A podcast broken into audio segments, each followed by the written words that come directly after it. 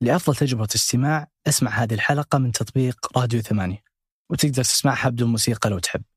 هل في حد مختلف إن الموت نهاية حتمية لكل الناس؟ لا طبعا. هل حد فينا مختلف إن الموت ملوش موعد؟ هل حد فينا مختلف إن هو ما يعرفش إمتى الموعد بتاعه؟ لما يجي لك مريض ترجع الحدث ده في حجمه الطبيعي، يعني دوت شيء بيحصل لكل البشر في أي وقت، ما حدش يعرف في الوقت بتاعه، كلنا معرضين، كلنا في نفس المخاطر، الطبيب اللي بيعالجك والمريض إحنا عندنا نفس الريسك. فبالتالي إذا كنا كلنا يعني بيجري علينا نفس المقياس ونفس المعيار، فالناس بتستريح، بتعرف ان انت انا مش اسوأ حالا منك، احنا كلنا في الهوا سوا وكلنا، فكل ما يستعد ويحضر نفسه يقعد مستني.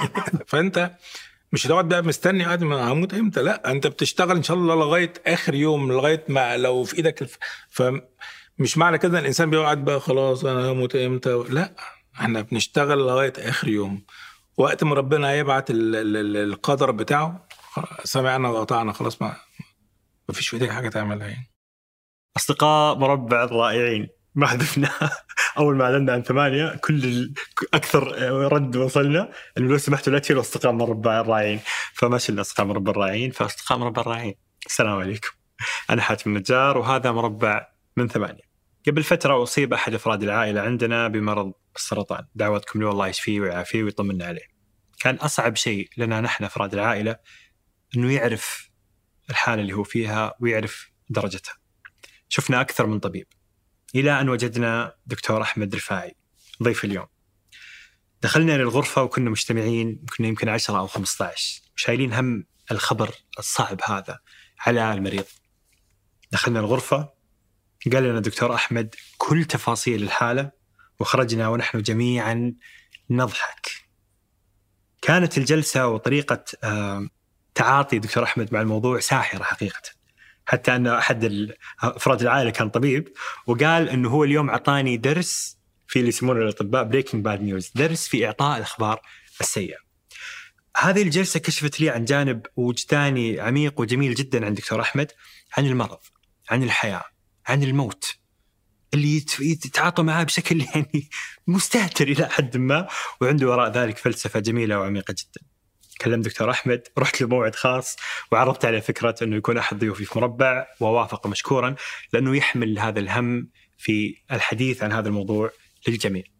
المرض جزء من الحياة، يعني يصيبنا أو أحد من من نحب، وهذا عاد حكمة الله، ولكن كيف نكون جاهزين للتعامل مع المرض من ناحية فلسفية ومن ناحية وجدانية ومن ناحية طريقة أصلا نظرتنا للموضوع. حتى الموت الموضوع اللي نخاف جدا أن حتى نفكر فيه ونتكلم عنه، يتكلم عنه دكتور أحمد وهو يضحك. هذا النوع من اللقاءات اللي يتعاطى مع مواضيع حساسة جدا أحاول أني أتعامل معه بدون ابتذال، وأتمنى أن أكون وفقت في ذلك. مربع بالنسبة لي تجربة إنسانية لحاتم أولا اللي عنده فضول يكتشف الناس، وللمستمعين اللي دائما هم حاضرين في ذهني وأنا أقابل ضيوفي هنا من جدة ومن قلب جدة البلد التاريخية. شكرا إدارة البلد التاريخية ووزارة الثقافة على هذا المكان الجميل وعلى كرم الضيافة. أتمنى أن يعجبكم هذا اللقاء، استمتعوا يا رفاق. ما ما عمري شفت أحد مصري دمه مو خفيف. من كتر الهم اللي احنا فيه، فأصلا الناس اتعلمت إن هي تواجه هذه المشاكل بالسخرية، وإلا هتموت كمدا يا سعد. فابتدت يعني ده موجود من في الشعب المصري من زمان، إن هو يقدر يواجه المشاكل بالسخرية وكده، فبتديله يعني نوع من أنواع الفولس تولرنس للمشاكل اللي بتكون موجودة، ودوت لطيف، بس أحيانا بتخليه ينفس همه في السخرية وينسى إن ينفسه في حاجة مهمة، يعني تنجز بقى، يعني يغير لو في حاجة مضايقاه، مش مجرد إنه يسخر منها، لا يغيرها. ف يعني ديت مشكلة، إن أنت في الآخر خلاص حد مثلا ضربك بالقلم تقعد تسخر منه، ولا القلم ما وجعنيش، لا يا حبيبي أنت ضربك. فأنت فهي يعني كويس، بس لو بقت أوفر، لو بقت في كل المواقف، لو بقت طول الوقت إن أنت يعني تهرب للسخرية، ما أنت يعني بتحرم. ما ينفعش، لازم برضو أحيانا يكون الشعوب الجادة بيكون يعني مهمه ان هو يكون برضو ان انت مش طول الوقت ابن نكته. حلو قوي ان انا اكون ابن نكته، بس لو بقيت طول الوقت ابن نكته في حاجات تانية النكته فيها مضيعه للحقوق، عارف ازاي؟ فهي ديت ميزه بس عيب. انت ممكن تبسط الاخرين بس انت ما بسطتش نفسك، ما بسطتش نفسك، انت ما غيرتش وضعك، ما عملتش امورك. فانا كنت افضل ان احنا نكون نص دم خفيف وننجز بدل ما نكون دم خفيف وبتاع و... واللي بره بس مبسوطين، اللي بره مبسوطين بس انت بتعاني يعني. ففي يعني وبعدين خلاص دلوقتي مش مزاجك بقى، هم ماشيه في الجينات في الجينز. يعني حتى المصري اللي ما بيعاني حيكون دمه خفيف. والله ما هتعمل ايه، بس هتعمل ايه، نعمل ايه، بس ربنا يرفع عنك كل يا رب يا رب يا رب. اللهم امين. كذا احنا بدينا بدينا بسوداويه. لا لا مع انه اللقاء يعني عن الاورام بس يعني. لا شباب اه بس حاجه بسيطه جدا. حكيني كيف في احد يختار انه يصير طبيب اورام ويختار كل هذه المعاناه وال... والاسى يعني؟ هو طبعا بسم الله الرحمن الرحيم، اول ما احنا بنكون موجودين في ال... في الكليه ونبتدي نفكر فيما يطلق عليه النيابات، هنختار ايه في النيابه، هتخصص في ايه. فاحنا اول حاجه بنكون حريصين عليها ان انت ازاي تتعين في استاف الكليه، فبتختار المتاح وليس دائما اللي انت بتحبه. ممكن أكون أنا مثلا كهوايتي إن أنا أشتغل كجراح، وبعدين بعد كده ألاقي إن الأحسن لي لمستقبلي الوظيفي إن أنا أتخصص في حاجة مثلا زي طب الأورام، وبعد شوية بتخش البرانش اللي أنت موجود فيه وتبتدي تتأقلم عليه وتبتدي تبقى بروفيشنال فيه، تبتدي تبقى دوت بتحبه أو بقى أكل عيشك أو بقى جزء من حياتك اليومية. وبعد فترة من الوقت تستغرب هو انت ازاي وصلت لهذه المرحله، بس هو اكيد ان انت شغلانه بتمارسها كل يوم بعد شويه تبقى جزء من من تركيبتك ومن يعني جزء من كيانك. وخليني اقول لك ان الموضوع برضه بيكون مسار سخريه. يعني احنا في الاول اول ما دخلنا قسم الاورام كان في بعض زمايلنا في التخصصات التانية بيقعدوا يسخروا من هذه القصه. احنا عندنا الاسم بالانجليزي اسمه راديو ثيرابي، في الاول عندنا كان المسمى عندنا راديو ثيرابي او هو يعني او اسمه اورام اكلينيكيه، فكان الناس بيسموها راديو ثيرابي، نعتبر ان احنا الاورام دايما مرض سيء السمعه وكذا وكذا. المهم ان كل الناس زمايلي اللي كانوا بيسخروا من هذه في يوم او في, في اخر كان حد من اهاليهم ربنا يعافيهم كان آآ آآ ابتلي بهذا المرض وكان أصلا موجود. فهو في الآخر إحنا لما دخلنا ما كناش متخيلين أصلا حجم كمية الإصابات بهذا المرض أو كمية اللود بتاع الشغل أو المستقبل هيكون شكله عامل إزاي. بس يعني أنا بحمد ربنا في الآخر خالص إن أنا أخذت هذه الوظيفة. يعني هذه الأشياء الصعبة في أحد لازم يسويها. مو بالضبط يعني أكيد في حد هيسوي الشيء الصعب اللي موجود في الحياة، لازم في حد هي هي هيسوي هذه الأشياء. وإن كنت لغاية يومنا هذا لما بروح في مكان مثلا وحد بيتعرف دكتور، آه طيب تخصصك إيه؟ آه فأقول له طيب بلاش، فيقول لي لا يا دكتور بجد تخصص نساء مثلا، أقول له لا، فأقول له تخصص أورام، يقول لي ربنا يعافينا إن شاء الله ما نحتاجك ويبتدي. فتخيل راحت بيخجل إنه أحيانا أنت بتشتغل إيه؟ طبيب أورام يا سيدي، العياذ بالله ربنا ربنا يعافينا يعني. فساعات بتكون يعني كتير جدا مسار للتعليقات وال والضحك في في مواقف مختلفة يعني. بس هل يوصل مرحلة يعني أصعب من كذا إنه كأنك نذير شؤم؟ يعني هل عانيت مجتمعيا سريا يعني؟ لا لا مش الدرجات دي طبعا، لا يعني الناس مش الدرجات دي، بس بيحصل مواقف يعني أحيانا ما تبقاش عارف أقول لك أوصفها لك إزاي. كان في مثلا عندي مريض من المرضى جاله ورم وبعدين خد معنا العلاج، عمل العملية الجراحية الحمد لله بنجاح وتلقى علاج تكميلي والأمور كلها تمت بنجاح. وبعدين المريض كان موجود في المستشفى العمل عملية تانية شيء، فأنا عرفت من التمريض إن المريض إكس واي زد موجود في المستشفى، قلت دخلت أسلم عليه، فخبطت على الباب ودخلت السلام عليكم. فأول مريض شافني لقيته برق كده وسكت فترة، زي ما يكون والله الشاف شبح، فبقول له السلام عليكم، اخبارك ايه، عامل ايه، انا جيت اطمن عليك. قال يا دكتور والله فجعتني. حاسس ما يكون شاف مثلا ملك الموت دخل عليه ولا حاجه زي كده. قلت له يا عم داخل اسلم عليك بس. وبعد كده بحكي لواحد زميلي قال انت يعني يعني اعذره يعني انت ماشي، كتر خيركم، شكرا، ربنا ربنا يخليكم.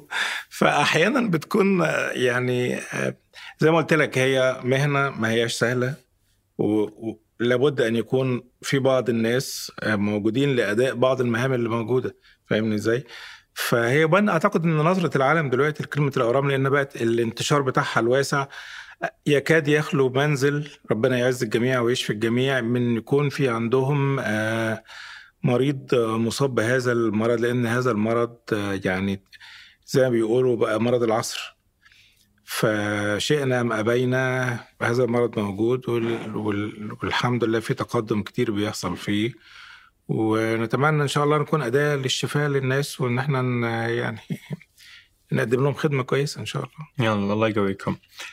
كنت في العياده عندك قبل كم يوم وشفت واحد اعرفه، فطالعنا احنا الاثنين في بعض، اللي انت ليش هنا؟ انت بقيت عميل هنا؟ انت بقيت عميل هنا؟ انت انت جيت هنا؟ انت رجليك جابتك لهنا؟ لا لا انا عندي اعداد بس. لا لا انا بس ما فالحمد لله فعلا يعني يعني يعني شوفتكم لا تسر هناك يعني. بس يعني كانت بتحصل، كنا مثلا نكون في المستشفى حد بيسال على حاجه، نقول مثلا في الدور كذا، قالوا ده قسم الاورام، يعني قسم الاشباح. فبس طبعا الكلام ده كله يعني زي ما قلت لك الدنيا متغيره، والناس كلها زي ما قلت لك يعني خلاص الافكار القديمه دي ما بقتش ما بقتش موجوده، حتى لو الناس بيقولوها بيبقى من بند يعني المزاح وكده، ما فيش فيها مشكله، ما تقلقش احنا مش متاذيين نفسيا احنا. هذا اللي كان في بالي الان، يعني انت تروح الدوام تقابل يعني ناس تعبانين جدا احيانا احيانا يعني الله يعينهم على مشارف الموت، هذا الشيء ما ياثر فيك نفسيا؟ طيب هو دوت طبعا جزء من ان انت تكون بروفيشنال او تكون يعني احترافي. هو ايه اللي بيحصل؟ انت طبعا كطبيب عامه، كطبيب مش مهم كاورام، هقول لك كطبيب انت بتروح اصلا يعني ايه طبيب؟ يعني انت بتروح ل... بتقابل واحد بيعاني وانت بالنسبه له الملاذ، فهذا الشخص جاي اول حاجه جاي يشتكي، هو مش جاي يسلم عليك، هو جاي يشتكي لك شكاوي، كومبلينز وكومبلينز طول الوقت الشكاوي. ولما يكون مريض اورام طبعا بيكون ممكن يكون فيه اعراض كتيره، والاعراض ممكن تكون قويه وعنيفه، فدايما المريض بيجي بيشتكي، وطبعا متوقع ان هو يلاقي منك ان انت تريحه وتهديه وتعالج الامه وتظبط الامور اللي عنده. وبعدين احنا بنقعد مع العيانين فترات طويله، فالامور احيانا ممكن تتطرق تتطرق حتى للامور الشخصيه، يبتدي يحكي لك عن بعض الحاجات اللي في حياته، اكيد مش هيحكي عن الحاجات السعيده، اكيد هيحكي عن المعاناه اللي بتكون موجوده. فانت دورك ان انت تقعد تمتص وتحتوي هذا العيان، وطبعا ده بياخد جزء من الطاقه بتاعتك، فيجي العين نمره واحد بياخد جزء منك، وبعد كده يجي نمره اتنين ياخد الجزء المتبقي، وانت زي البطاريه كده بتلاقي الشحن عشرين تسعين تمانين. فاحنا ساعات بنكتسب بعض الطرق الحيل عشان نعمل الفاست تشارجنج على طول، تطلع تكلم حد من صحابك، تخش في موضوع تاني، تقلب موضوع مع العيان، موضوع احيانا برضو فاني، تتكلم في امور حياتيه لطيفه، تبتدي تضحكوا مع بعض، بحيث ان انت هي حيل انت بتعملها حتى مع المريض عشان انت تغير الجو العام وترجع انت تشحن نفسك عشان تقدر تكمل لغايه اليوم. بس ساعات بيكون في بعض المرضى ربنا يعني يعينهم آه يعني بيمتص كمية طاقة يعني قوي بقى، يعني من النوع اللي هو الفاخر يعني. ف ولو خدت بقى اتنين دبل هيت، يعني اتنين ورا بعض من النوع اللي هو يعني دوت، لو كنت انت مين احيانا ممكن تيجي في الاخر خلاص تبقى انت يعني ما عندكش نفس اللي هو الروح بقى ان انت تكون تشيرفول كده ومليان طاقه وبتاع. فاحنا بشر برضو، فاهم فاهم ازاي؟ فساعات بيحصل. وانا اتذكر مره جالي مريض، كنت في اخر اليوم، كنت تعبان جدا بقى ومرهق، والمريض جالي، والمريض جه على على نقاله. وبعدين آه لما جه المريض آه قعد بقى يشكي لي ان هو المرض طبعا خد علاجات قبل كده والمرض تقدم وفشل في العلاجات، وبعد كده التامين بتاعه خلص وساب الشغل بتاعه وهو قاعد لوحده ومراته مش موجوده ومفيش حد بيرعاه وانا اللي برعاه، وانا اصلا ظروفي صعبه واللي هو مرافق العيان، وسبت الشغل وابني عنده مرض مش عارف ايه. فالراجل بعد شويه يا ساتر يا ساتر يعني انا طبعا انا مشفق عليه جدا، بس هو انا قاعد عمال يعني انا قاعد مش عارف اقول ايه بصراحه. شكوى والتانية والتالتة، على آخر ما الراجل مشي قعدت مثلا حوالي تلت ساعة كده مبلم ومش عارف هرد أقول إيه. وطبعا ساعتها تداقلت كل الشكاوي اللي موجودة عندك في حياتك. آه ترجع بقى، بس ممكن ترجع البيت تلاقي زوجتك بتقول لك والله العيال تعبني النهارده والبيت ما كلتش والواد ما ذاكرش والأنبوبة فضيت والمش عارف إيه. فأنت خلاص خلاص خلاص احمد ربنا يعني انت كل لو رحت لقيت السقف بيتك وقع اصلا بعد اللي انت سمعته طول اليوم ده بتحمد ربنا ان يعني في حاجات كتيره. فطبعا يعني هي طبعا مرور بمرور الوقت وبالخبره بتقدر انت تكتسب طرق بحيث ان انت لا تقع في براسن الاكتئاب، لان انت ما عندكش الطرف ان انت تكتئب، لان انت المفروض تكون طول الوقت تدي بوزيتيف انرجي مهما يتسحب منك. فبقى بتختلف من دكتور لدكتور ان هو فاست ريتشارج سريع جدا ولاسلكي، شحن لاسلكي وشحن. فالحمد لله احنا قادرين تكوب مع ال مع ال مع ال مع الاشياء ديت نتعشى ما نقعش يعني. وهل تتمنى من الناس يعني سامح الدكاترة أكثر؟ لأنه زي ما أنت قلت لو جاك دبل هيت على قولك طاقة طاقة سحبك سحبك وأنا كنت الثالث. طبعا النقطة ديت خليني أقول لك هو في الآخر خالص يعني زي ما أقول لك الزبون دايما على حق. المريض ما ما بيفكرش في الأجزاء ديت، هو بقى عنده اللي بيكفيه، مش هيشيل هم الدكتور الدكتور تعب ولا واقع ولا حاجة. يعني أنا عايز حد يقدم لي الخدمة ويمتصني ويحتويني ويكون لطيف معايا وتشيرفل طول الوقت وصدره واسع. عمره ما في يوم يقول لك والله الدكتور أصلا تعبان على آخر اليوم والراجل يعني ما مش هي دي اللي هو مش هو. ساعات أحيانا بعد ما بتخلص ممكن العيانين يبتدوا على الواتساب ورسائل ومسجات وورق وبيبرز وتحاليل وحاجات، رغم إن هو مش مفروض، بس ممكن حد من من قرايبه أو حد وهكذا. فهو طبعا متخيل انت الدكتور ده قاعد طول الوقت على الكمبيوتر وقاعد زي المكنه زي السيري بتاعت اللي هو الايباد دي، طول الوقت انت قاعد بترد طول الوقت بشكل اوتوماتيكي، مع ان هو الدنيا مش كده. فيعني يعني شويه كده وشويه كده بنحاول على قد ما نقدر انت تقدم الحاجه متعاش طبعا. بس هو المريض دايما في الاخر ما نقدرش نطلب منه حاجه، يعني اقول له استحمل الدكتور او مين اللي هيستحمل مين. ف يعني بنتأقلم. هذا ما يأثر عليك في البيت؟ ما طبعا ما انت ولكن ان راجع بقى في الاخر خلاص بتكون انت الطاقه بتاعتك كلها ممتصه، بترجع مثلا في البيت فانت بتعتبر ان انت رجعت للواحه بتاعتك بقى، ومش مضطر ان انا اشحن ولا ما اشحنش، انا هخش بطاريه فاضيه اشحنوا ايه انتوا بقى تشحنوني اصلا. فلما بتخش تلاقي طبعا الزوجات ربنا يكون في عونهم احيانا بتلاقي انت جاي يعني فلات اصلا خالص داخل، مش عايز ترد مش عايز تتكلم، انت مش مش تشيرفل مش قاعد داخل كده بس مجرد. واعتقد ان حتى مش الاطباء بس، كل كل المهن الراجل بيطلع بس يرجع البيت عايز حد ياكله ويسيبه في حاله كده لغايه ما يبتدي مخه وتاني يرجع يعرف انا قاعد في البيت ودول اولادي وده عيلتي. لكن عارف ما ترجع تتاخد مره واحده كده ربنا يكون في عونهم، يعني ربنا يكون في عون الزوجات بصراحه. تسمع عن الاحتراق الوظيفي ولا هذا بس آه طبعا لا وظائف المكتبيه؟ لا لا لا البرن اوت ده بيكون موجود بصراحه، وفي بعض كتير من ال ال ال يعني اماكن العمل بياخدوا بالهم من الاحتراق الوظيفي.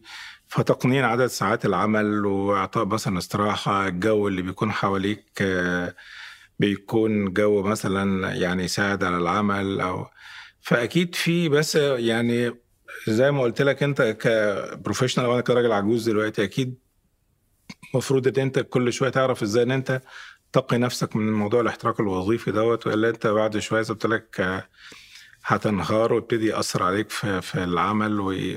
وخصوصا زي ما قلت لك ان دلوقتي حتى في المستشفيات كلهم بيتبنوا فكره اللي هو البيشنت اكسبيرينس. دخلت للمستشفى الناس عاملوك ازاي، الاجواء كانت عامله ازاي، التجربه كانت ايجابيه ولا التجربه كانت سلبيه. فانت دايما عايز كل نقطه تشيك صح، كله كويس كله كويس كله كويس. فعشان كده، والطبيب حلقه محوريه في البيشنت اكسبيرينس، فلو في تجربه المستخدم، فلو انت اصلا زي ما قلت لك يعني وقعت، الدنيا هتكون فيري ديترمنتال على الكل. ف يعني على قد ما تقدر تحاول ان انت تشوف طرق زي ما قلت لك ان انت ما تخشش في براسن الاحتراق الوظيفي. يعني انا وهذا قلتها في المقدمه، شفتك تشتغل، شفتك تقول تسوي الشيء اللي انت قاعد تتكلم عنه الان. كنت مع احد اقربائي، الله ان شاء الله يمده بالصحه والعافيه ويعافيه، وكانت كل العائله جايه عشان اللي انتم تسموه بريكنج باد نيوز، انك انت تقول الاخبار السيئه للمريض وعائله المريض. كان كل حد شايل هم، كلنا كنا شايلين هم، ويعني وجت العائله كامله واخوان المريض، ابناء وزوجته، ودخلنا عندك وقلت كل الأشياء السيئة اللي ممكن تنقال، ولكن طلعنا كلنا نضحك. كانت صدمة بالنسبة لي. قل لي السحر. هو طبعاً الأول حاجة هو بريكنج باد نيوز ديت، ده تايتل ومفروض أن الأطباء كلهم وخصوصاً أطباء الأورام إن هم يتعلموا، وليها مراحل زي إن أنت أول المريض طبعاً له مراحل في في الورم. يعني أول مرحلة من ال من ال من مراحل المريض اللي هو الدهشة والصدمة، ودايما الشك ان لا التحليل غلط، يمكن اتغلط مع مريض تاني، يمكن الدكتور مش واخد باله، يمكن دي اشعه واحد تاني، طب لا انا اروح مستشفى افضل، لا طيب. وبعد كده بيجي مرحله تانية اللي هو مرحله خلاص انا جالي المرض، طب انا مش عايز اعيش، انا مش عايز اتعالج، انا خلاص انا انفد اب من الموضوع وانا هسيب نفسي. وبعد كده يجي مرحله تانية انه ابتدي يتعامل مع المرض ويصدق المرض، وبكده يبتدي يجيله الأمل ويتشبث بالحياة، ويبتدي بعد كده منتظم على العلاجات بتاعته ولغاية ما بعد كده ياخد الأمر ببساطة. فهي في دايما مراحل للمريض اللي موجود. البريكنج باد نيوز برضو احنا بنتعلمها ك... واحنا من أول النيابة ان احنا ازاي تقدر تقدم المعلومة، يبقى عندك بس في شيء صعب فيه، ازاي تقول الحاجة فيها صدق وفي نفس الوقت ما تبقاش جارح أو ما تبقاش صادم للمريض. وطبعا ديت ليه؟ لان انت لو قلت شيء تماما مخالف للحقيقه والمريض بعد كده عارف الحقيقه، طول الوقت مش هيصدق كلامك وهيحس ان انت يعني عامل بلافينج، في حاجه قايلها مش هي الحاجه الصح، كأنك قاعد جامله عنه، فانت اه فطول الوقت مش هيبقى بيصدق الكلام. وفي نفس الوقت لو بقيت صادم او قلت له الحقيقه بشكل يعني قوي جدا ومنفر، المريض هيتشائم منك اصلا، هو هيقول لك انت سويت الدنيا في عينيا وكذا وكذا. فهي زي ما بيقولوا كده نص الكوبايه الفاضي والمليان، ممكن تركز على النص الفاضي وممكن تركز على النص المليان. يعني انا لو قلت لك مثلا ان فرصه الشفاء خمسين بالمية، فانت ممكن تقول لي فرصه الوفاه خمسين بالمية، وممكن اقول لك ان فرصه الشفاء خمسين بالمية.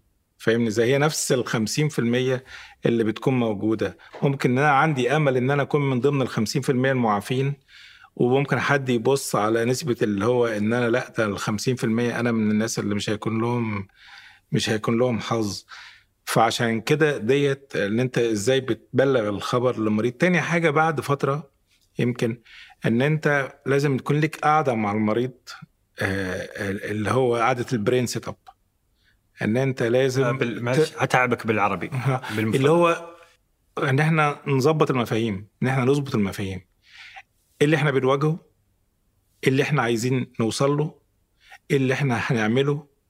وابتدي بقى تتكلم في بعض المفاهيم الوجودية عن الحياة نفسها كلها، ان احنا ترجع آه يعني تتكلم عن ان المرض ده ما هو الا نوع من الابتلاء، زي ما الفلوس او الثروة ابتلاء، زي ما الصحة ابتلاء، زي ما العلم ابتلاء، المرض ابتلاء من ضمن الابتلاءات اللي موجودة، الفقر ابتلاء، كل دوت من ضمن الاختبارات اللي رب العالمين بيوجهها الإنسان. فإحنا طبعا الحمد لله يعني يعني الثقافة بتاعتنا وديننا بيخلينا نؤمن بقدر الله. طيب دي أول أول شيء موجود، إن إحنا دي قدر من أقدار الله، وإن الإصابة بالمرض مش لازم غضب من رب العالمين، ولا إن هو نوع من ال ان ربنا ابتلاك بحاجه لان انت مثلا عقابا ليك، او اللي هو الجيلتي فيلينج اللي بيحصل من كتير من ال من ال من المرضى، ان يقول لك حاسس ان ده ابتلاء. لا، هو ابتلاء من رب العالمين، بس مش لازم يكون عقاب، يمكن يكون رفعه على المكانه، يمكن يكون دوت تطهير للانسان، يمكن بالعكس ربنا بيحبك وبيبتليك بشيء زي كده عشان يشوف رد فعلك. فدوت الجزء اللي بيكون موجود. تاني حاجه المفهوم بتاع الصحة والمرض والموت والحياة لازم الواحد يعني بيوصل للكلام عن هذا عن هذا المفهوم. يعني ساعات لما بنقعد مع بعض المرضى بعد ما الامور طبعا بتهدى بعد البريكنج باد نيوز في الاول وابتدي هنتكلم على ال ال ال انا في الغالب بحب اوصل لاكثر المخاوف. ما هو اكثر مخاوفك؟ اكتر حاجه مخوفك من المرض ايه؟ آه بنوصل في النقاش ان هو في الاخر خالص الموت. ان دوت يعني ما هو اكثر عرض ممكن يحصل او اكثر اكثر نهايه مؤلمه ان هو يكون الموت. وبنرجع نتفق ان ان الموت ده شيء هيحصل لكل الناس سواء مرضت او ما مرضتش. وبنقول للمريض او انا بقول للمريض انت مش بتموت من المرض، انت بتموت لان انت اجلك جه سواء كان من المرض او من او او من خلافه. فوتاني يعني دوت نهايه محتومه لكل البشر الواحد لا يتمناها، فاهمني ازاي؟ لكن الواحد اصلا زي ما قلت لك يحطها في حجمها الطبيعي، ما يبقاش اللي هو خوف وهلع ده هتحصل هيحصل. فاحنا ازاي نقدر ان احنا نكتسب الصحه ونحاول نوصل الى الشفاء، لكن ما يبقاش الهاجس دوت قاعد بيؤرقك ليل نهار، لان دوت هيجري على كل البشر.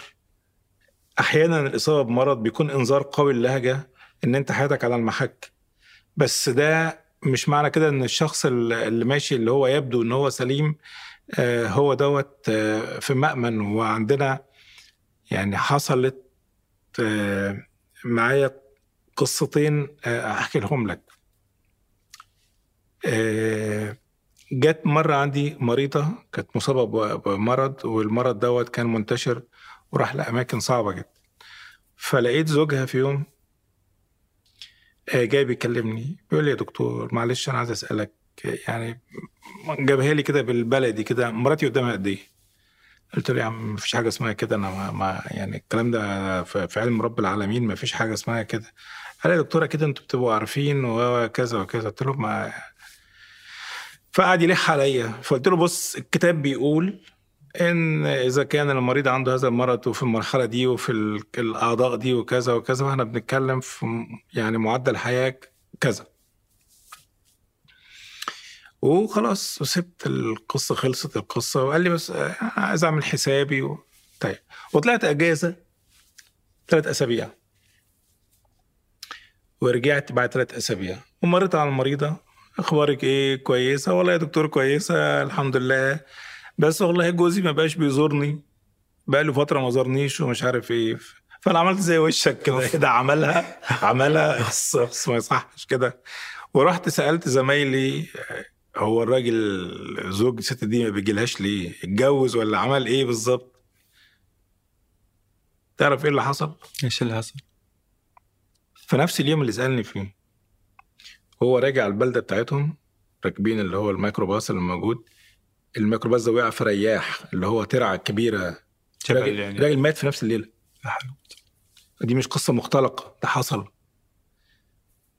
بعديها لما يجي اي من المرضى ويسالني على معدل الحياه والله لو عمل ايه اصلا اقراه على النت. يعني بكلمنا يعني طبعا في بعض الحاجات ممكن، لكن زي ما قلت لك ان هو الاقرار الحياه والموت وقدامي قد ايه وكذا. هو طبعا في النظام الغربي عندهم الكلام ده كله. كان يعني بيقولوا لنا مره في حد كان قالوا له انت قدامك مثلا اللايف اكسبكتنسي بتاعتك ست شهور، فراح حجز تربه لطيفه وكاسكيت بوت خشب مش عارف كذا والدفن تحت الشجره، كان عليه اوفر تقريبا. ولما ما ماتش في نفس الموعد راح اشتكى اداره المستشفى قال لهم انتوا وعدتوني انت كده خط عندي خط الدفن كده هيزيد عليا في السعر وكده. فدي كانت يعني كانت حاجه بجد والله يعني من الحاجات اللي هي خلتني فعلا الواحد يعرف ان هو ما يتجرأش على رب العالمين والحياه والموت دوت يعني يعني دايما يأمل ونستبشر بالخير وما نعرفش ايه اللي بيحصل. يعني انت تخيل هو بيسألني وعلى المستبتع بتاع زوجته وهو عايز يعرف راجل عشان يعمل حساباته، مش عارف ان في هذه الوقت كان في حسابات تانية رب العالمين بيحضرها. فالواحد بجد يعني الحاجات دي بتخليه يتواضع ويصغر كده. مرة تانية برضو كانت قصة تانية، كانت في ولد طفل كان عنده مرض، كان مرض يعني عنيف لوكيميا، وكان هو سرطان الدم سرطان الدم. وكان آه آه بابا راجل لطيف جدا جدا، راجل آه يعني آه مهندس لطيف، وتصاحبنا على بعض. واحيانا كنت لما بنعمل مثلا استشارات خارجيه في اطباء اطفال ساعات اروح معاه ونروح مع بعض وكده. هم كان اسره اسره اسره لطيفه، وقت كان جميل بصراحه. ففي يوم من الايام وانا رايح يعني الولد بعد شويه خلص من عندنا فقره العلاج وراح مستشفى تاني او انقطعت اخباره. فرحت في مره وانا ماشي في طرقات المستشفى لقيت ام الولد دوت جايه ولابسه اسود. فدخلت قلت لها معلش قلبي معاكي بقاء لله، يعني المرض بتاعه كان مرض عضال وصعب. و... و... بعد شويه الولد طلع من ورا هدومها وبيلعب، لقيته موجود. فانا هربيت المفروض انت لابسه اسود ليه؟ فقالت لي ان ابوه هو اللي توفى حاله. ف يعني بتحصل مفارقات كتيره جدا في هذه الامور، بتخلي الانسان زي ما قلت لك يعرف ان هو موضوع الموت والحياه، ان المرض مش هو ال... مش انت مش هتموت من مرضك، محدش هيموت من مرضه، محدش. الخوف من المرض هيسبب الجزء ده، ده جزء موجود من يعني هو ده أكتر حقيقة كل الناس مؤمنة بيها، المؤمن والملحد الكافر وكل الناس مؤمنة، دي حقيقة حتمية هتحصل لكل الناس. فلازم نحطها في وضعها ان دوت شيء شيء من من الأشياء الطبيعية اللي تحصل لكل الناس. فاحنا زي ما قلت لك يعني احنا لو عملنا كيرف كده كل الناس البشر بي... هيوصل في اخر الكيرف دوت هيمتد لغايه ما ينزل للبيز لاين، سواء بنزل عند عشرين سنه ثلاثين سنه أربعين سنه مئة سنه، بس في الاخر خلاص لازم هينزل. فاحنا على قد ما بنقدر بنحاول نعيش اطول حياه في الخير في احسن صحه، لكن في الاخر خلاص الكيرف دوت هيكون آه واصل للحد للبيز لاين. يجي تاني تاني حاجه من المخاوف ان هو يكون في اخر حياته محتاج ان حد يسنده او حد يدعمه او حد يعتني فيه. وطبعا دوت مسؤوليه يعني مسؤوليه فعلا الاطباء، يعني الطبيب يعالج احيانا ويريح دائما، او ان الطبيب يعالج والله يشفي.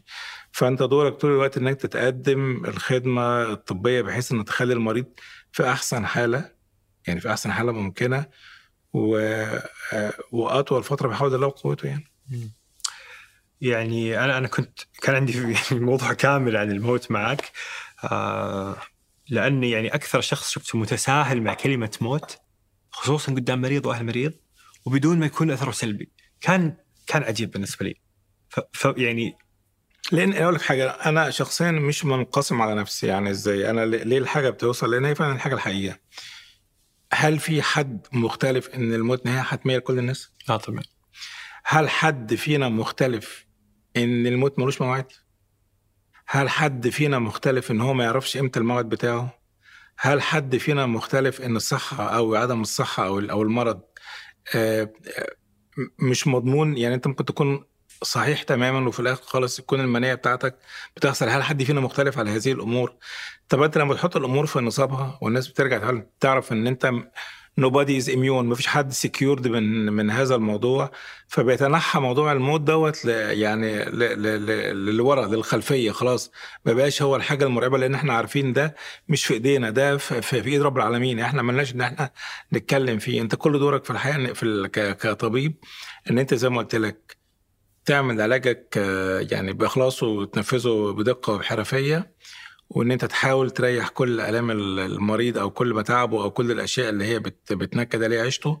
وفي الاخر خلاص الحياه والموت في ايد رب العالمين، والعيان بيكون مؤمن بكده. فابتدي الخوف من ال من ال من ال من الموت ان هو يتلاشى عند كل البشر. دورك ان انت يعني زي ما بيقولوا العمل بالتنزيل والاستعداد ليوم الرحيل، ان انت كلنا جايين بصوره او باخرى.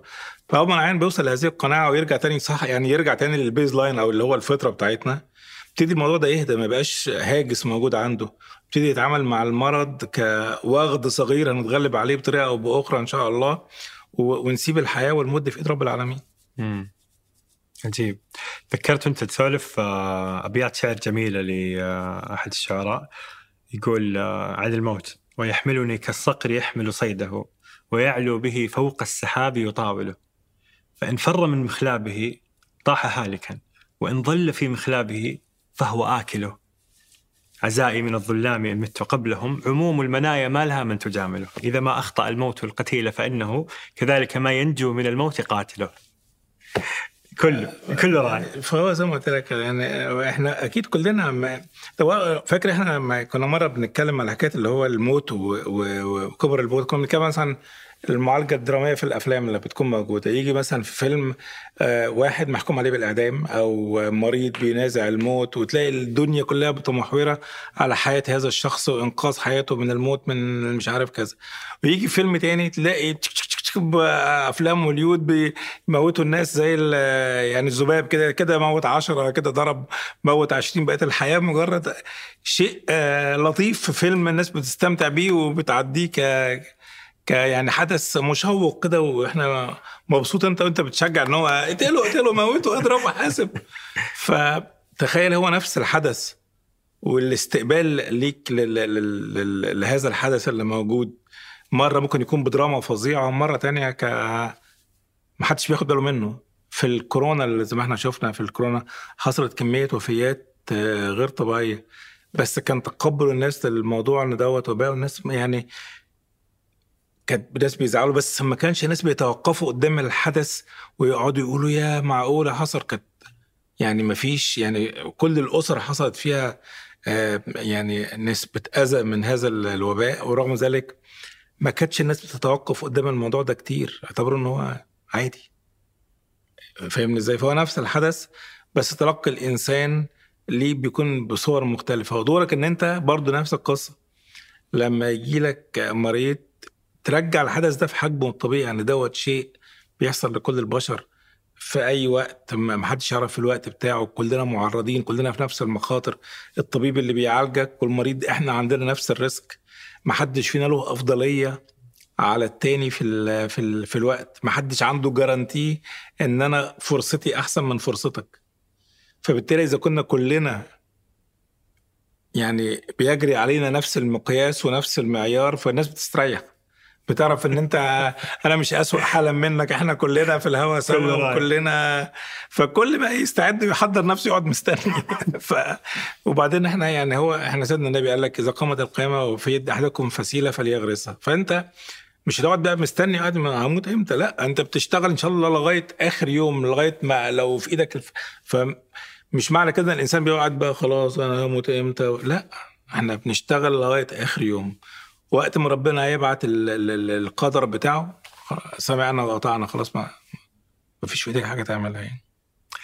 يعني انت لما يجيك مريض خايف، اي شخص يمرض له لو اي مرض يخاف من الموت على قولك، هو اخر اكبر بخوف هو واهله واللي معاه. هل من تجربتك لما تجيب تقول لهم هذا الموت، تفضلوا هذا الموت، قلنا كلمه موت اصلا وإيش الموت وكله ميت، بيحصل طبعا فرق، بيكون فرق كويس جدا، بتدي في الآخر زي ما قلت لك ال ال ال ال الرعب ده. أي حاجة تانية هتكون أدنى من كده، ما احنا إذا كده أكتر ما خوفنا ومش في إيدينا وما يهمناش بقى دلوقتي، فكل ما هو دونه أكيد أسهل، فهو بالفعل ده اللي بيحصل. إذا كنت أكتر حاجة خايف منها كذا، طب دي علينا كلنا خلاص، بقى الباقي كله يحصل إيه بقى، خلاص كله هنتصرف فيه. وفعلا وعلى فكره هي دي الحقيقه، يعني هو مش هي مش خطه للت... لت... ان تخلي المريض يتحضر، لا هو هي, يعني هي خطه هي اسوء خطه، هي دي الحقيقه هي دي الحقيقه هي دي الحقيقه عجيب. آه ايضا اذكر واحد من الاشياء اللي كنت تتكلم عنها، انا ترى طلعت من هذيك الجلسه وقعدت يمكن خمس ايام احلل اللي صار، يعني انت ما ادري انت عارف انه قاعد انه في سحر صار في الجلسه هذيك ولا لا، سبحان الله. فيعني واحد من الأشياء اللي أنت كنت تقولها أنه طيب عرفنا الوضع كذا كذا كذا كذا، عندنا الآن خطة علاجية، نبغى نمسك الخطة، نبغى نشتغل. فأشعر أنك جاوبت كل الأسئلة قبل لا أحد فينا يسأل أي سؤال، وخلاص عندنا مشكلة، إيش أسوي، شيء ممكن يصير، الموت وعادي، آه عندنا الحمد لله الحل موجود، الحمد لله العلاج موجود، عندنا خطة لازم نمشي عليها، حنمشي عليها. آه كنت تقول يا بدون دراما بدون دراما، أهنت أهنت مخاوفنا الكبرى، مش عايز دراما مش عايز عياط، آه عندنا خطة مواعيد حنمشيها وكيمو، وقلت للبيشنت ادعوا له يعني يا جماعة جميعا تكفون فرصة، آه حنفضك كيمو. قلت له تعالى لي وأنا حنفضك كيمو، بس عايزين نشتغل مع بعض. فأشعر أنك كنت قاعد تقول العمل، الحقيقة على العمل. يلا بسم الله نشتغل. انت فاكر لما كنت زمان يكون عندك مثلا مذاكرة كتير قوي وخايف تخش على الكتاب وهتخلص امتى كل اللي وراك ده؟ احسن طريقة لانجاز العمل انك تشتغل، انك تبتدي تعمل. يعني احسن هنكون عندك اعمال كتيرة جدا، فاحنا في الاخر خالص بنرجع الامر لاصله تاني. احنا مش هنقعد نعمل دراما، ولا هنقعد نبكي على لبن المكسكوب، ولا هن... هن... هنقعد نعترض على اقدار ربنا. احسن حاجه نشتغل، نبتدي نشتغل، نبتدي نحارب هذا المرض، نبتدي نشتغل من من دلوقتي. فاحنا نركز ونجيب المريض للحاجه المهمه بقى. يعني اللي مش هنقول الدراما او الجزء ده هن... هنشتغل عليه ونسيطر عليه ب... بسرعه. بس دلوقتي وقت العمل. انت لما بعربيه بتكون سايق العربيه والعجله بت... بتنام منك، ممكن تقعد تقول لك ايه اليوم السيء ده، يا دي اليوم هتحظ الهباب، العجله نامت، مش عمرك ما هتمشي. فانت في الاخر خلاص احسن حل لما يحصل حاجه زي كده تنزل من العربيه بتاعتك وتطلع العفريته ولا الكوريك وتغير العجله، يعني غير كده انت مش هتمشي. فهو نفس القصه، ما نقعدش نضيع وقت في ندب الحظ والشق الجيوب واللطم على الخدود والبتاع ده. احسن حاجه تنزل وتغير العجله بتاعتك عشان تقدر تمشي. وهو دوت فعلا اللي بيحصل.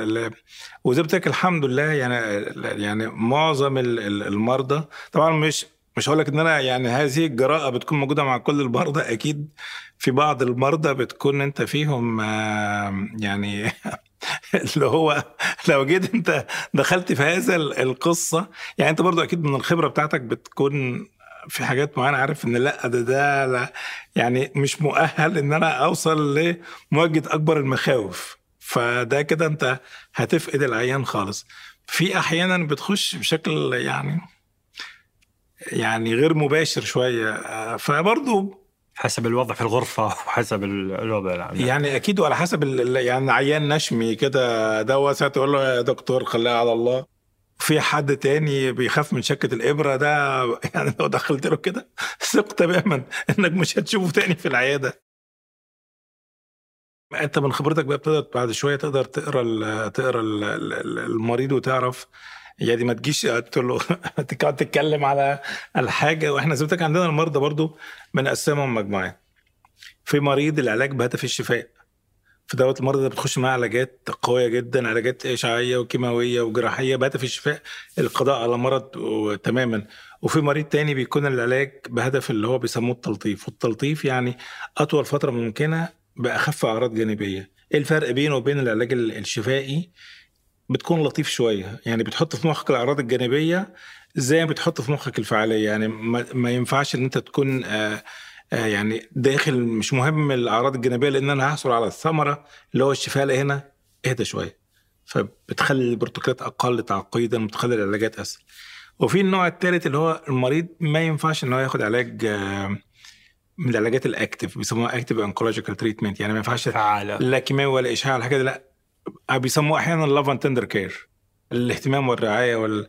وديت مش حاجه وحشه، بالعكس دوت انت دورك زي ما قلت لك ان انت تريح المريض، فمهما يكون تختار العلاج المناسب بالنسبه له. فساعات يجي المريض تقول له انا مش هقدر اعالج، يقول لك يا دكتور ما والله مش هقدر اعالجه بالعلاجات اللي انت يعني اللي هي القويه، جراحات، اشعاع، كيميائي، بيولوجي، علاج مناعي بس. ولكن العلاج بيكون علاج بهدف التخفيف المعاناه، وديت مش حاجه وحشه. انت في لحظه معينه آه يعني ليك معايير معينة، معايير عالمية لازم بت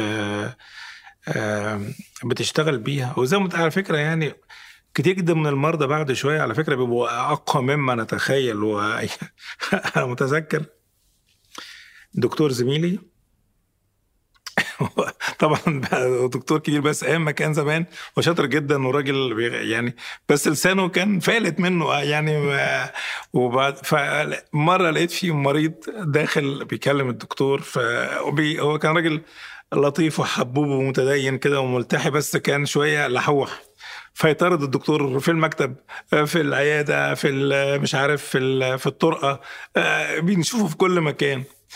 ف وزميلي يقعد يساله اسئله كتير احيانا ليها لازمه وملهاش لازمه. فزميلي بعد شويه بقى كل شويه بيجاوبه، في الاخر خالص وصل لمرحله فريته في يوم المريض بيتكلم قال له بقى يا اخي انت انت فاضل لك ست اشهر عيشهم مؤدب اه طبعا كان هيقوم عليا من هذا الرد القاسي. يعني قلت ده مجنون ولا ايه ده, ده ايه ده ودخلت العام مثلا هيغم عليا او ان هو يعني هيقيم حرب شعوائز. لقيته بمنتهى البرود قال له ان شاء الله يومي ويومك في يوم واحد. طبعا اكتشفت ان هم اصلا يعني القصص دي بينهم من زمان، توم وجيري كده، هم من زمان منهم الحاجات ديت، وبعد شويه تاني قاعدين بيهزروا بيتكلموا مع بعض. فيعني يعني شفنا برك حاجات طبعا حاجات غريبه. انا اللي كنت طبعا لسه مستجد، انا كنت الجونيور اصلا، سمعت كده الكلمه قلت بس فتقوم حروب حرب ال ال ال يعني حرب عالميه في الكلمه زي كده، يعني كلمه يعني اوفر قوي. واضح الهامك واضح جاء من هناك ما شاء الله، بديت من فوق. لا لا تسديدك ما شاء الله عليك كان يعني كان كان كوميدي جدا بصراحه، ويعني وتقريبا يعني كلنا كنا بنتعور من لسانه، كانوا واخدنا دكاتره مرضى كله كله على بعضه يعني. بس يعني والله يعني اذكره بالخير، وتعلمت برضو منه حاجات كتيره جدا، بس اكيد مش منها ان هو لا لا انا اشهد لك ان لا لا هو اتغير طبعا جدا جدا بعديها. بس انا عايز اقول لك كان كان له يعني كان له نوادر صلاة وجولات. وهو كان مثلا نكون ماشيين في المستشفى الترولي بتاع الاكل ماشي عليه صواني كتير جدا، واحنا ماشيين بنتكلم في حاجه، يمد ايده ياخد كوبايه زبادي ولا كان وبرضه يعني تم الانتقام منه. احنا كنا في السكن، سكن الاطباء، بنبقى قاعدين مجمو... كلنا مجموعات دكاتره البطنه والجراحه والانف واذن في سكن بسميه سكن النواب، قاعدين كلنا معسكر كده. طبعا كان القعده فيه بتبقى جميله جدا، كلنا بنقعد. هذا في مصر؟ في مصر طبعا. عامل ايه هنا؟ ففي في يوم جم الدكاتره هينتقموا من هذا الدكتور زميلنا، وهو زي ما قلت لك ما كانش ساب حد الا لما كان. فجي حد من من زمايلي ركب فوق صدره كده وهو نايم صحاه بالليل عشان يخضه، وكان ماسك خرطوم المطافي بتاعت اللي في السكن موجود عندنا بيخضه بالخرطوم. ففي دكتور تاني بقى اخبس منهم الاثنين فتح الحنفيه بالفم، فاندفع كميه ميه غير السكن يوميها، وكانت كانت يوميها كانت يعني يعني مزحه ثقيله شويه، ده مزحه كبيره جدا. المهم طبعا الدكتور بعد ما خسر هو طبعا هو كان بيخوفه بس بيهزر، بس الدكتور فتح الميه فعلا في الدنيا السكن حتى غير يوميها. وطبعا بعد ما حصلت هذه الكيوس وده زميلنا دوت جيري راح استخبى في الرعايه المركزه، وكان دكتور تخدير، وقعد زميلنا دوت يدور عليه طول اليوم في المستشفى وفي مريض قاعد يستناك. لا لا ده ده كان الكلام ده كان بتتكلم مثلا في على قبل بالليل بقى خالص كان كده. بس اصل لك يعني المزاح ده هو ابتدى المزاح الثقيل، فعشان كده برضو خد برضو من الحط جانب يعني مزح رجال، يعني هذه لمحه بسيطه لمزح الرجال شويه يعني. بس اي والله كانت يعني السكن غير عجيب والله. يعني اشعر انه لحظه صمت لقهوه خطوة جمل. آه جميلة. عظم. أنا حتى البن اللي عندي في البيت من خطوة من خطوة جمل والله. يعني هذه هذه خارج. ولا أنا خارج النص بس والله في بيتي ما في. ما كنت بحب القهوة زمان، بس لقيت كل زمايلي يبتدوا يعني يعلموني هذه. ما أقدرش أبتدي اليوم بتاعي غير لما أخذ كوباية قهوة. أنا مش عارف إيه كده. يا جماعة أنتوا بتتكلموا بجد؟ أنا ممكن أعيش بحد بكوباية مية وخلاص. لا في الآخر ده طلع فيها طقوس. و عندنا بعض من زمايلنا ما شاء الله ليه زميلة بتوزن القهوة وتطحنها طحن بالبتاع وكذا مختصة مختصة. فحسيت إن هو عندنا فيه في مصر مثل يقول دماغ بلا كيف تستاهل القطع بالسيف. يا ساتر. فأنا يعني تقريبا دماغ دي كفرت تكون طارت من زمان. لا لا يعني هي هذه زميلتك بس قول لها على خطوة جمل يعني يا أخي بن في البيت، مو لازم بن في البيت ومرة طيبة. أوعدك بالعافية بالعافية. آه يعني أشعر إنه دا اللي دائما أسمعه عن النصائح للأهل، يعني إحنا عندنا المرضى عموما يعني سواء السرطان أو غيره، وعندنا أهل المريض، فدائما أسمع إنه أهم شيء في المريض الدعم. والله بص أقول لك على حاجة، الحمد لله هنا بصراحة هنا في الوطن العربي وعندك هنا في السعودية يعني مخصوص ما شاء الله العائلات كلها عائلات كبيرة، وبصراحة بشوف البر بتاع يعني الأولاد بالأهل بالابوين والامور ديت هنا الحمد لله لا تشكل مشكله. دايما بيجي العيان مع قبيله بيكون موجود داخل في عشرين شخص، فالدعم النفسي اللي بيكون موجود هنا مع من الاهل هنا ما شاء الله بيكون يعني بيكون ملحوظ.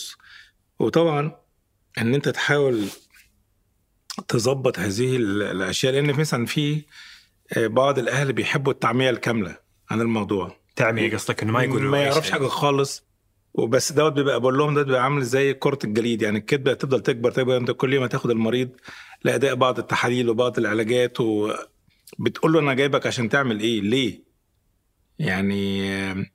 آه كان مره آه مريض كان جه مع حد من من من آه يعني رؤسائنا واساتذتنا، فدخل قال له سمحت بس المريض ما يعرفش، واحنا ارجوك عايزين نقول له ان هو عنده التهابات موجوده و... قال له طيب ماشي يعني كبدايه. فقعد شويه يقول للمريض الالتهابات احنا هنبتدي نشتغل عليها وان شاء الله بعض العلاجات اللي تكون موجوده الالتهابات وكذا كذا. بعد ما خلصوا القعده جه المريض قال له وايه موضوع الالتهابات ده؟ قريب المريض ده ايه موضوع الالتهابات ده؟ نسي نسي هو نسي هو نسي لا احنا متفقين على ايه اصلا في الاول. ففي مرضى زي كده، وفي ناس تانية بيكونوا يعني هم اصلا برضو بيكتئبوا نفسيهم. طب انت عايز تعالج اهل المرضى اهل المريض نفسه. فيعني طبعا بنقول لهم ان احنا نحط الامور في نصابها، يكون في دعم وفي مسانده والتزام بالتعليمات اللي بتكون موجوده ومساعده المريض على اخذ العلاجات بشكل منتظم، خصوصا العلاجات الفمويه، لان كتير جدا لقوا ان في نسبه مثلا حوالي اكتر من أربعين بالمية من العيانين ما بياخدوش العلاجات بتاعتهم. وانت مفترض انه ما بياخدش العلاج بتاعه الفموي، بينساه، ما حدش بيذكره بيه، آه بيتغاضى عنه. فدي من ضمن الحاجات اللي هي بتكون موجوده، ان الاهل على الاقل يكونوا موجودين ومتابعين اخذ العلاجات بشكل منتظم، ان هم المريض ملتزم بالعلاجات بتاعته، بالاضافه للدعم النفسي، بالاضافه ان هم التغذيه بتاعه المريض، ان هو احيانا في بعض المرضى التغذيه بتاعتهم صعبه، ما بقاش قادر ياخد الاكل، عنده اقياء، عنده غثيان، عنده فقدان شهيه. بنقول لهم ازاي ان هم يحتالوا على المريض بحيث ان هو يقدر ياكل زي ما يكون بتاكلي بيبي كده، بتجيبي له اكل مطحون، اكل طري، اكل بالنسبه له مستساغ، الاكل مثلا كميات صغيره، فترات متلاحقه طول الوقت. ففي الاهل بصراحه بيكون ليهم دور كبير من الدعم للمريض، الالتزام بالعلاج، تهيئة الجو اللي هو المناسب بالنسبة له، برضه بطريقة بطريقة كويسة ما يكونش فيها يعني شكل درامي قوي يخلي المريض يعني يخاف أكتر، ولا في نفس الوقت يكون في إهمال وأن هيحصل له إيه لأ. فده طبعا بيكون مهم جدا من من أهل المريض. والحمد لله يعني هنا الحمد لله في في المنطقة اللي احنا موجودين فيها ما شاء الله الاهتمام من من الأسر بيكون موجود، ويعني الحمد لله بيساعدنا جامد جدا. يعني إلى أي درجة مختلفة النظرة؟ أكيد في دراستك عملت برا في مستشفيات مختلفة؟ لا بس هنا يعني عامة زي ما قلت لك العائلات أو التركيب العائلات هو هنا في مثلا في السعودية مختلف عن الأماكن التانية. انت مش هتلاقي فيه عندك مريض عنده مثلا ما شاء الله خمس ست عيال سبع عيال، بتلاقي فيه ما شاء الله داخل يعني قبيله كامله قبيله موجوده. ده مش موجود في كل حته في العالم. وفي الاسر الصغيره اللي بيكون موجوده بيكون فيها حد من الاولاد مسافر، حد مش موجود، حد في اماكن بعيده، فتلاقي في الاخر خلاص ممكن بعض المرضى مش لاقي حد يجيبه المستشفى يوصله، مش لاقي حد يقول لك انا مش هقدر اجي النهارده عشان خاطر مش لاقي حد يوصلني، ما يعني فاهمني ازاي. فالحمد لله هنا يعني سوفر لغايه دلوقتي يعني ما واجهناش مشكله. ربنا يديمها يا رب، نعمه عظيمه. حيا حيا الله الاسر الكبيره والله. الله يديمها يا رب، والله هي فعلا نعمه يعني، سواء في هذا الموقف او غيره يعني. وطبعا اكيد طبعا طبعا طبعا يعني, يعني وحتى في بعض الناس اللي هم بالظروف او لاخرى مثلا ما بيكونش لهم ابناء او كذا، بتلاقي الاقارب موجودين، بتلاقي يعني المرء باخوانه، بتلاقي في ناس كتير. حتى كان في مريض بيجي لي من مكه، واحيانا بيجي مثلا اصحابه بيجوا يجيبوه ويوصلوه بيجوا يعني. فالحمد لله الدنيا هنا يعني عمار الحمد لله. الحمد لله الله يديمها يا رب، الله يديمها. هل أنت مع أنه الأهل يخبوا أو ما يخبوا إلى أي درجة؟ يعني متى يعني واضح انك تكلمت اكثر مره ولا تخبي، بس يعني في حالات تعين تخبي. اقول لك على حاجه، طبعا على حسب، هم اكيد طبعا اهل المريض بيكونوا آه عارفين المريض طبيعه شخصيته بشكل او باخر. فانا زي ما قلت لك مع ان احنا نبين بعض الحقائق بس بطريقه ما تكونش فجأة، يعني زي ما قلت لك، لان هو التعمية الكاملة دي بتبقى عاملة زي السنوبول، تكبر بعد كده الكذبة وبيحصل فيها. ف نوضح ونإلابوريت بالطريقة اللي تخلي المريض ينتظم في علاجه ويمشي عليه كويس. لو المريض مش بينتظم او المريض آه بيمتنع او شيء، لا لازم نعرف الموقف بالظبط اللي بيكون فيه. او لو كان المريض عايز يعرف فعلا الحقيقه كامله، لازم نقول له بعض ال ال ال ال انه ممكن يعمل، عايز يعرف حسابه وعايز يعرف. يعني مثلا مره جالي مريض كان جالي كده في يوم كنا في مصر، قال لي دكتور احمد انا عايز اشتري عربيه وخايف بعد كده اولاد قصر ومش عارف مجلس حاسبي وكذا. قلت له يعني، قال لي يعني بمعناها لو حصل حاجه آه متوقع لي ايه؟ يعني برضه بيسأل على الحياة او فتروح يعني كله ان شاء الله امورك كويسه وبخير. قال لي دكتور احمد اشتري العربيه ولا ما اشتريش؟ فعارف ازاي اجيبها لي بطريقه كده، اشتري ولا ما اشتريش؟ فزي ما قلت لك برضه هو يعني بيختلف، بس انا مع اظهار معظم الحقيقه للمريض. يعني معظم الناس بيكونوا ناس وناس بالغين، وزمتك الناس الحمد لله مؤمنين وناس بيقدروا زي ما قلت لك بنقدر احنا نكسر فيهم الخوف من الكلام ده، بحيث انه يكون عارف. لان زي ما قلت لك برضه في حاجات بيكون مترتب عليها بعض الحقوق، في حاجات بيكون مترتب عليها ان انت تكون معرف ان انت تنظم امور حياتك. آآ آآ انت مش هتقول له انت هيحصل كذا، انت بتقول له خطوره المرض. فهمني ازاي؟ زي ما قلت لك انا ما بحبش نقول اللايف اكسبكتنسي والكلام ده، انا ما بتكلمش عن حاجه زي كده، بس وضع المرض شكله عامل ازاي بحيث انه يكون عارف معلومات اقرب للحقيقه. اذكر واحد من قريبي الله يرحمه توفى، رجل كان كبير، في اخر ايامه يعني شخصيته اصبحت يعني لا تطاق، وما يعني او اشعر انها يعني مفهومة. يعني أنا إذا كنت تعبان من شغلي فبصير غ... ما يعني ما لي خلق أحد يعني. فالرجل تعبان ومريض وفترة ويشعر أنه حيموت، وصعب بالتعامل، صعب أهله يتعاملوا معه في هذا المرحلة. طبعا بص احنا زي ما قلت لك احنا أكيد احنا كلنا مختلفين، يعني هم بي... بيودعوه بس ما احنا, احنا مختلفين كبشر في كل حاجة. يعني احنا طريقة تلقينا للأمور أكيد مش مش يونيفرسال، مش مش حاجة واحدة ولا كلنا زي بعض. حتى في الأمور الحياة العادية في واحد ممكن يجيله مثلا شيء مزعج في حياته، مش لازم مرض أو غير كده، قدر الله ما شاء فعل، وفي واحد تاني بينفعل وبي يعني الدنيا بتبقى مختلفة. وممكن نفس الشخص في موقف معين يفقد الكنترول وفي موقف تاني يكون ماسك نفسه، حتى نفس الشخص نفسه بنفس الشخصية فترات مختلفة، فترات بيختلف. فزي ما قلت لك هو ابتلاء وهي مهنة، وطريقة تعامل البشر مع ال مع ال مع الأشياء ديت بتختلف مهما كنت انت يعني بتكلمه على على حاجات وبتحاول تهديه وتكنترول وكذا. مش معنى كده ان دوت هيكون دايما باستمرار نفس النتيجه عند كل عند كل الناس. ف يعني هي هي محنه وبيختلف الناس من واحد للتاني. في بعض المرضى بيجي لهم اكتئاب، في بعض المرضى بيجي لهم توتر وزعل، في بعض المرضى بياخد الامور بأريحية وبيحط. يعني اكيد كلنا مش مختلفة، مش زي بعض. وهي اكيد كل ما المرض بيتقدم والمراحل الاخيره بسميها مرحله المطبات الصعبه، ان هو هيكون في الاخر خالص في معاناه للكل. ف اكيد الامر مش لازم هيتم بسلاسه وبنعومه واللي هو فلافي بيرز، واكيد الدنيا هيكون فيها بعض المعاناه، بس يعني الحياه صعبه ومضطرين نعيشها. ما هو يعني دايما هيكون في الحياه مليانه بالمعاناه طول الوقت.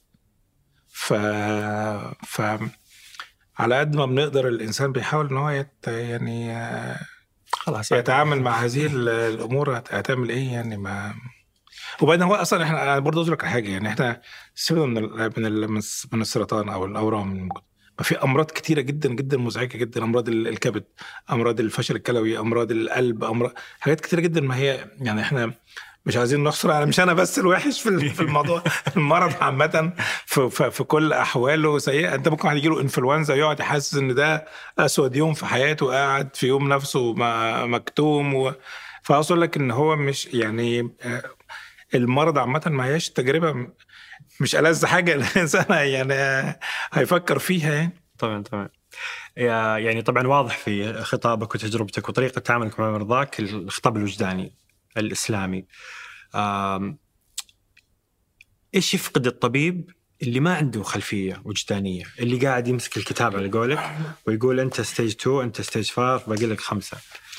ما أقول لك حاجة، ما بس زي ما قلت لك، هو كل ثقافة بيبقى لها يعني كل إناء ينضح بما فيه.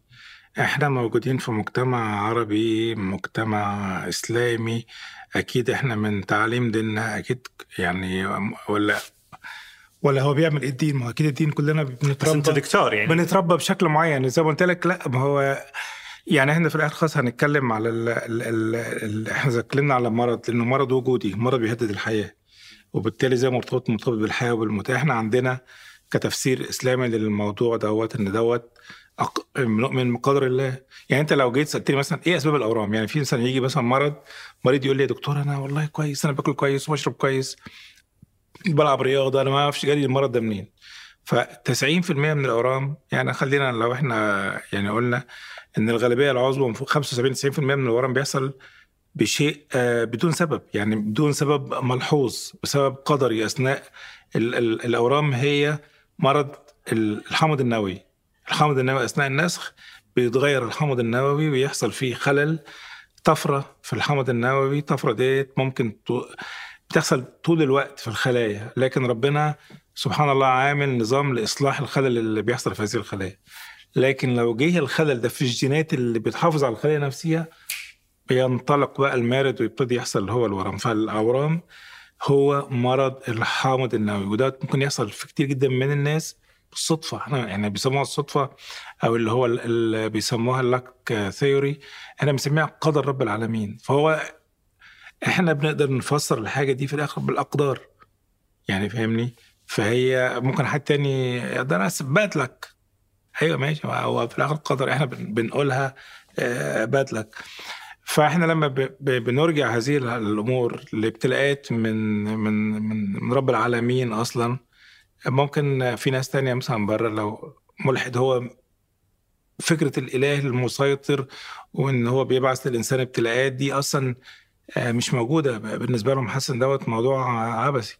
لكن احنا الاحتكام للحاجة زي كده اعتقد ان هي يعني ميزة بالنسبة لنا، ان انت بتحط الامر في نصابه وتعرف ان دوت زي ما قلت لك، ان انت حتى الشيء الوحش اللي هو المفروض ان هو بدلك بره، ممكن يكون ده فرصتك للحصول من رب العالمين على مغفرة ورحمة وتكفير ذنوب ورفعة في القدر وشيء زي كده. فاعتقد احنا عندنا ميزه، دي ميزه احسن من ال... من ان انت تكون بتشتغل من غير خلفيه دينيه تعمل لك باك اب لل... للموقف اللي انت موجود فيه. يعني كان كان ممكن ما اصدق ال... كل ال... الكلام التنظيري اللي قاعد تقوله، لولا اني انا شفت شفتك تشتغل في العياده طبعا، و... واعرف انه والدتك الله يرحمها اصيبت بسرطان. فكيف يعني كيف كانت تجربتك؟ هو تمام اقول لك على حاجه، احنا طبعا بعض المرضى كتير ممكن يحس ان انت انت بتتكلم انت في برج عاجي، انت ايدك في الميه، انت مش حاسس بيا، او انت بتتكلم عشان انت ما تكوتش بنار هذا هذا المرض.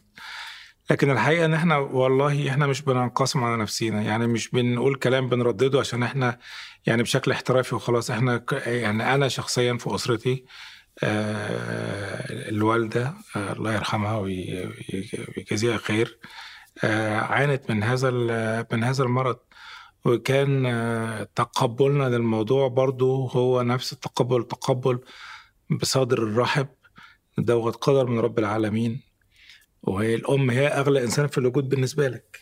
لكن زي ما قلت لك ده قدر رب العالمين، بنقول بنحمد ربنا على كل شيء، و... وبنقول يعني دوت زي ما قلت لك مش مصدر، مش مش عقاب من رب العالمين، ده تشريف لرب العالمين. لأن أنت حتى المرضى اللي بيموتوا من المرض، إحنا من ضمن الناس اللي هم بيصنفوا كشهداء المبطون، المريض المبطون. فعشان كده زي ما قلت لك إحنا خدنا الأمر بشكل هادي جدا وبدون أي، يعني نفس الكلام اللي إحنا بنقوله للعيانين هو اللي بيكون موجود. ابتدينا في رحلة العلاج وعملنا الجراحات واخدنا علاجات والدنيا. هل كانت في يعني في ال... هل انت الطبيب اللي كنت تراجع؟ انا انا كنت طبعا مشرف على العلاج بتاعها، بس هو ال... يعني هي والدتي عملت جراحه واخدت علاج بالاشعاعي، ففي العلاج الاشعاعي انا اللي كنت عملت لها طبعا العلاج بتاعها وجهزته وخططته، لكن الجراحه اكيد مش انا اللي عملتها اصلا. ممنوع. فبس اقصد لك ان هو زي ما قلت لك يعني الشعور يعني هو نفس الشعور اللي بتحس بيه تجاه أي مرضى، ونفس القبول ونفس درجة الرضا ونفس ال ال الشيء دوت موجود. وأنا شخصيا زي ما قلت لك أنا حتى نفس القصة ديت آه يعني أعتبر إن هو إصابة بالمرض نوع من التشريف، أبدا أبدا ما هوش عقاب من رب العالمين. وهو يعني أنا أقول لك حاجة، أنا شخصيا زي ما قلت لك أنت لو أصبت بالمرض ده هعتبر ان دوت يعني ربع بيقول لك خلي بالك اعمل اقصى ما في وسعك للحصول على على رضا رب العالمين، صلح علاقتك مع رب العالمين على قد ما تقدر، خلي نفسك مستعد لاي اي شيء من اقدار رب العالمين. فانا مش معتبر ان الموضوع دوت زي ما قلت لك شيء يكون موجود معاه انكسار و, و... و... بالعكس والله العظيم انا بقول ان ممكن الانسان يخر الله ساجدا اذا اصيب بحاجه زي كده ويشكر رب العالمين على هذا الابتلاء، ويبتدي يتعامل مع مع الموقف كانه هو نوع زي ما قلت لك من رفعه الدرجه. فاهمني ازاي؟ وهو اكيد في الاول درجه في درجه الاختبار ان انت الرضا، ان انت تقول الحمد لله وتشكر رب العالمين في السراء والضراء وتحمد ربنا. فاهمني ازاي؟ فأنا عشان كذا قلت لك احنا يعني انا بالنسبه لي انا مش منقسم على نفسي. فاهمني ازاي؟ واللي بنقوله للمرضى هو دوت اللي احنا بننفذه في في حياتنا، دوت اللي احنا بنعمله في حياتنا العاديه. الامر ما بيبقاش مصحوب مش كلام وساعه الجد تظهر على حياتك انت قعدت تقول لنا وكذا وكذا، ويعني يعني الحمد لله الحمد لله الله يرحمها ويجمعنا ان شاء الله جميعا في الجنان. الحمد لله الحمد لله. يعني على صعوبة الموضوع أنا حاسس إن المقابلة دي هتكون نهايتك الوظيفية وبعدين أنت أعتقد إن لو يجي حد لك كده لقاء مع طبيب أورام مثلا مشاهدات ممكن تكون أربع أشخاص يعني اتنين ونص حاجة زي كده، فدي هتكون يعني عارف نهاية مستقبلك الوظيفي كمواضيع. إيه ده شوف حد كده يكون لطيف شوية بس يعني والله أنت هنعمل إيه بقى؟ أنت اخترت يا جماعة معلوش يعني اعذروني والله هنعمل ايه، هو المهنه اللي بتدي، لكن غير كده واحنا كويسين والله يعني برضو بنهزر وبنضحك وبننكت و... زي ما انت كنت بتقول لي يعني انت المصريين طول الوقت عندهم روح ال... روح الفكاهه وكده، فبرضو محافظين يعني ما يعني انا انا اقول انا اقول لك ليش هذا اللقاء فعلا يهمني وليش انا يعني اشعر انه الادب الأدب سواء قرأت رواية أو قصيدة أو فيلم أو مسرحية كأنه يجهزك لتجارب الحياة القادمة. فأنا لما عشت هذه التجربة ولو أني مرافق بعيد ما كنت متفاجئ لأني قرأت روايات عن هذا الموقف، شاهدت أفلام عن هذا الموقف، سمعت قصائد عن هذا الموقف. فأشعر أنه الأدب يدربنا على الحياة بدون ما نعيش الحياة فعلا، يعني هو حيوات متعددة.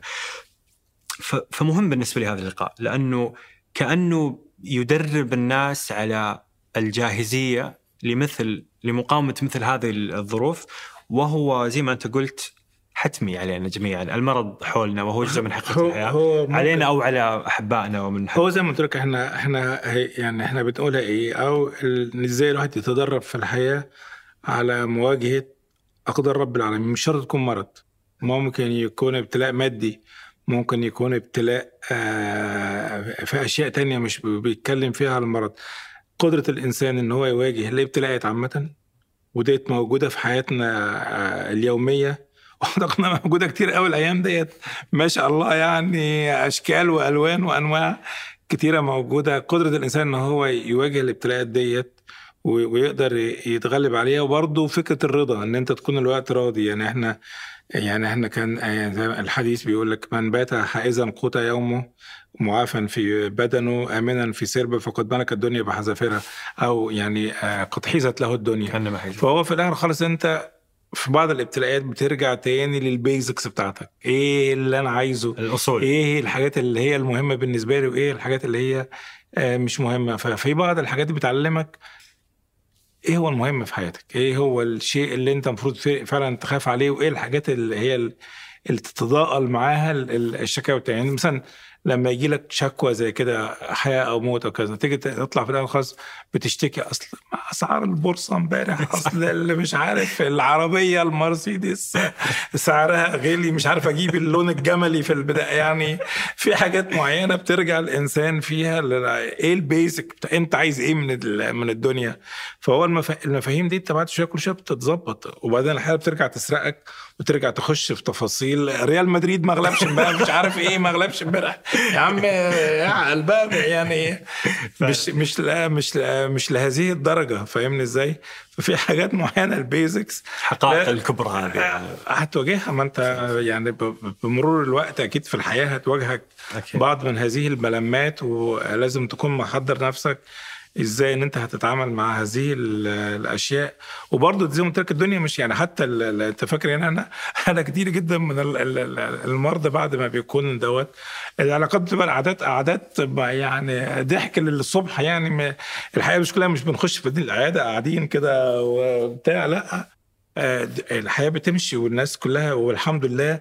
برضه عشان تاني نقول ان احنا في نسبه كبيره جدا جدا من الاورام آه بتشفى الحمد لله بحول الله وقوته. فدايما الأجواء مش أجواء سوداوية، في أجواء بالعكس احتفالية، وناس كتيرة جدا بتكون نهايات سعيدة موجودة في في هذه الأمور. عشان بس لازم تفتكرش إن هو أورام ده ديس بنالتي، لا بالعكس. يعني ناس كتيرة جدا بيكون مرض وبيتم شفائه وبيعدي لحاله، تبتدي الحياة ترجع تاني للشكل الطبيعي. ونشوف برضو ريال مدريد وبرشلونة ونعمل كل حاجة.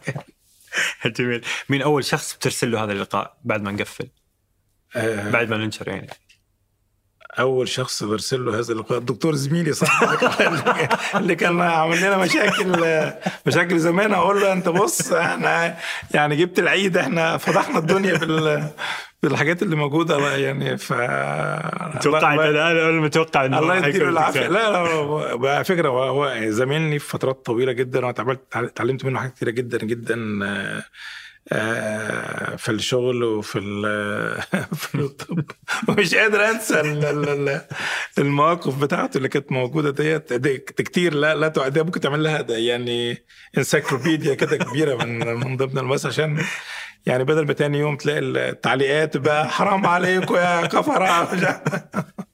الله يعطيك العافية يا دكتور أحمد، شكرا يعني جزيلا، سعيد جدا باللقاء. ونتعشم إن شاء الله أن يعني يكون في نوع من الإفادة، وما يكونش لقاء سوداوي قوي. ما يعني ما معلش أعذرونا بقى، طبيعة المهنة بتطغى على اللقاء. شكرا لك، شكرا لكم. وبعد مية حلقة سويتها لحالي، أدري ذليتكم قصة أني سويتها لحالي، بس والله كان شقاء ووحدة وعناء. واليوم بعد هذا الشقاء والوحدة والعناء أقف أجلس هنا، والله أني ما أقف أجلس هنا وخلف الكاميرات جيش عظيم كامل من ثمانية. أثق أن كل واحد في مكانه قاعد يؤدي أفضل أداء ليخرج مربع في أفضل حل. فشكرا لكم. شكرا في الإعداد عبد الكريم العدواني، في الإخراج سليمان صبحي، الإخراج الفني مجد القرشي، مدير التصوير هادي مأمون، خلف الكاميرا نايف شار وأحمد الأسود، في تسجيل الصوت خلود حلبي، وهندسة الصوت محمد الحسن، في التحرير ريان بكيل، والإنتاج أيمن خالد. ما ما تتصورون إيش يعني لي وجود كل هذه الأسماء الجميلة معي، وأني لست وحيدا في مربع. فشكرا شكرا من القلب يعني صدقا يعني شكرا. نلقاكم الأسبوع القادم، في أمان الله.